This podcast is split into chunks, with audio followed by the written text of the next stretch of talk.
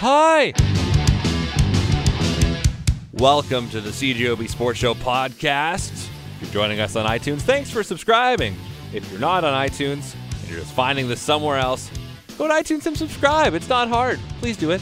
Please? Please? Anyway, what do we got on today's show? Well, we're going to talk to a 17-year-old weightlifter from Melita, Manitoba, who's about to go to the World Junior Championship in Fiji, of all places. Great interview. Also, the Winnipeg Ice, they're looking for billet families. Jake Heisinger explained what you need to do if you want to apply. And Bob Irving from rookie camp for the Bombers talks to German linebacker Thiadrick Hansen. How he feels after 2 days of rookie camp. That's on the podcast. We head to Melita now to talk to a teen who can probably lift more than you. Rhianna Skelton is a 17-year-old who is heading to the World Junior Weightlifting Championship in Fiji next month, and Rhianna joins us now on the CGOB Sports Show, appropriately from the gym she trains in. I'm curious, Rhianna, when did you get into weightlifting? So I started working out when I was just turned 13, so that was 5 years ago, and that was at the school gym in Melita. My gym teacher put on like a workout program in the summer, and then he ended up creating his own gym, and we just kind of followed him there. And so, yeah, he's been the one who's been training me ever since 5 years ago. What was it about the process, I guess, that you enjoyed? I really enjoyed the environment at the gym. It was just very fun to be around and just seeing what my body can do and what it's capable of. And when did you start focusing on the specific, like, Olympic lifting techniques? So I started on that about 3 years ago after we did a fun weightlifting competition in Winnipeg. After that, I really took a liking to it, so we just started training strictly weightlifting. Okay, so take me through a typical day of training for you. So I usually get to the gym. Most of the time it's at about 4 p.m. Then I warm up, which usually takes about 15-ish minutes, and then my training varies every day, but usually it's some sort of cleans and then jerks and snatches and then lots of accessory stuff as well, so like core and different like arm movements and things like that. Usually my workouts take 2 hours-ish just because I like to chat with everybody at the gym. Yeah. And how important is nutrition in your training? For me, nutrition... I don't necessarily focus on that as much as I probably should. I'm kind of known for just being fueled by Rice Krispies and goldfish. Not so much anymore. I try not to be like that, but it's definitely something that I need to improve on. I do try and eat as much protein as possible in the day, though. Usually I eat about 130 grams, but yeah. I guess when you're a teenager, there is the idea that you can kind of get away with whatever you eat, right? Yeah, eventually that'll have to come to an end, but... When was your first real competition? That was in 2016. Okay. Were you nervous for the first competition? And since then, in subsequent competitions, do you get nervous before you lift? So for that competition, I was nervous just because we didn't really know what was going on. We had been to that fun weightlifting meet beforehand, but a sanctioned one is just a little bit... different, a little more serious, I guess. But yeah, it turned out really well. I'm actually won first at that competition. And then in competitions now, I do get nervous, but not too bad. I usually know like what I'm capable of, and if that happens, then well, that's great. And if it doesn't, well, that's okay too. I've kind of learned to not get so mad. I used to get pretty worked up if I didn't achieve like what I thought I should, but now I've definitely tried to grow from that and get a little less anxious. So you got a silver medal at the Canadian Junior Championships. You're going to the International Weightlifting Federation's Junior World Champions. I guess 2019's been a whirlwind of a year for you. Yeah, for sure. It's been definitely busy. I'm also in grade 12, so I'm working on I'll be graduating in June, so that's another big thing. Plus, I like to figure skate and coach figure skating in the fall. So, yeah, I like being busy, and there's lots of stuff going on, but it's super fun, and I really enjoy it. I'll ask you about the Worlds in just a second. How does weightlifting affect your figure skating? It definitely makes me stronger at that sort of thing. I don't compete in figure skating anymore. I mostly just coached this past winter. But lots of people do come up and comment to me like, wow, you just look so powerful while you're skating out there, which definitely, and it definitely has made a huge difference for sure. So you'll be in Fiji in a few weeks for the Junior Worlds. How excited are you for that? I'm super excited. Things have been super busy around here lately, so I haven't had a ton of time to think about it, which is probably a good thing. And I don't usually like to get too worked up for things like that. I usually try and stay pretty mellow. But yeah, I'm excited. It'll be a very different experience, but it should be super fun. It's also very far. Where's the farthest you've traveled in your life so far? Probably Florida, I guess. So this is quite a big difference from that. Yes. How do you know how long the plane ride is?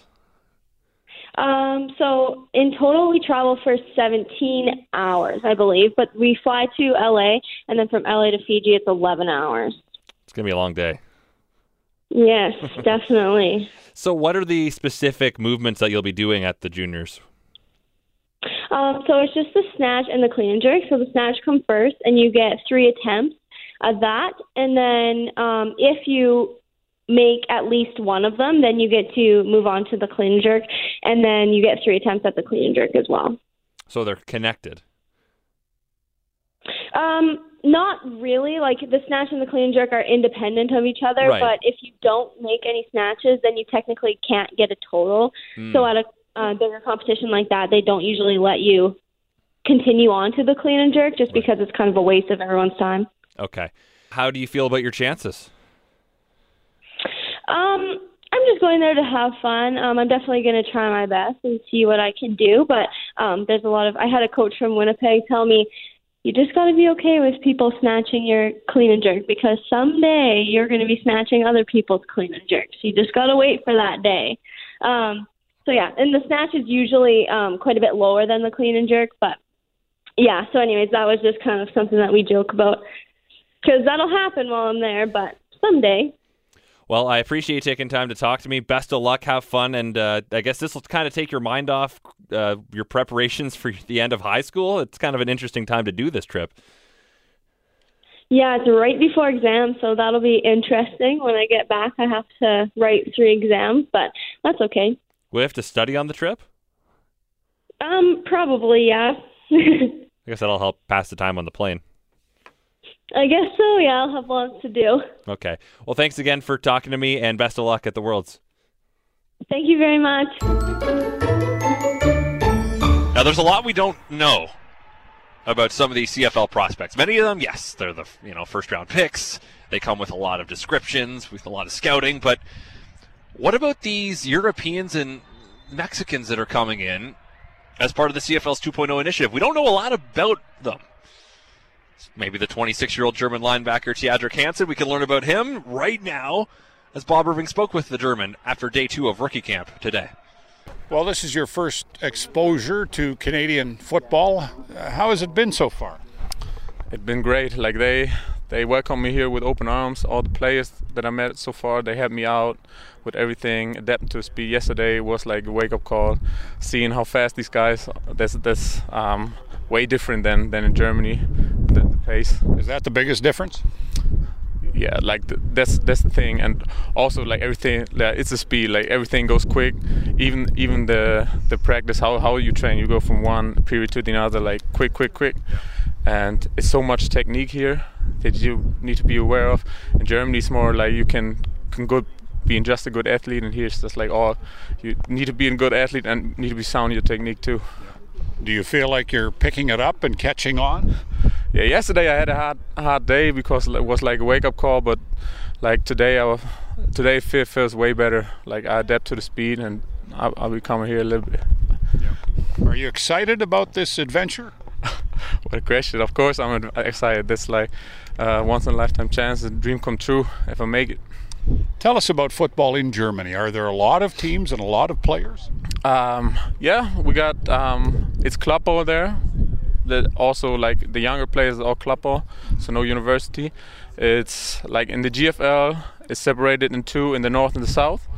And the north team got 8 teams and the south team's got 8 teams. So you got 14 games during the season, plus 2 playoff games and the German Bowl. And that's professional football, that's, right? That's professional football. Like semi-professional, you got some players that get paid, like imports from the States, but you got also always you need guys on your roster that don't get paid, like because you can't afford like to pay everybody. So there are guys working. That's why you have one practice just once a day. You don't have that much meetings because like guys got a job to do and it's always late. And is the sport growing? Are there more young people playing football, do you think, in Germany? Yeah, it's like over the years it's getting bigger and bigger and bigger, right? To a normal game there are like up to like 3,000 to 5,000 fans. Yeah. So and all of now with the internet, with the TV, like NFL got live. It's live on TV now. CFL gets more popular, so it goes on media and more people like. Getting an interest for football, so it's getting bigger and bigger and bigger. Have you heard that every team in the CFL is going to have one global player on their roster this year? So there's one spot here for a global player. Maybe you. Do you know that? No, I didn't know that. Like, I just compete. For me, I just compete with everybody. Like, the main goal, of course, is to make the team. But you had other goals like being a starter. But yeah, I just try to compete with everybody. I didn't focus on being just competing with the goal players. I just compete right now at my spot with all the linebackers to be the best player I can be right now. Are you having fun? Yeah. Yesterday it was hard, of course, because so different. But today, when it clicks and you get like the playbook, the plays, and then it starts getting fun. And it's colder right now than it is normally here at this time of year. How are you dealing with the weather? It's pretty similar to Germany. It was a little bit warmer in Germany when I left. So, but it's not that bad. Like I'm used to this. Especially not the winter time. I heard in the winter it's getting way colder than in Germany here, but right now it's I'm doing good here.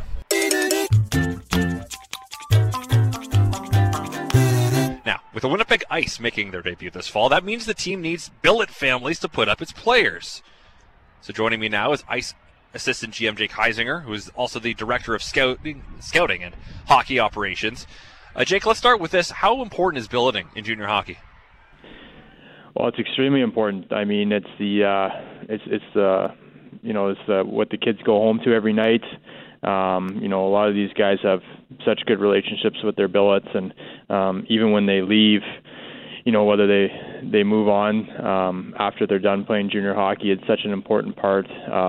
Continuing that relationship, and I know. Our guys really enjoy their time with their billet families, and it's a critical role in the lives of these our guys and any junior hockey player.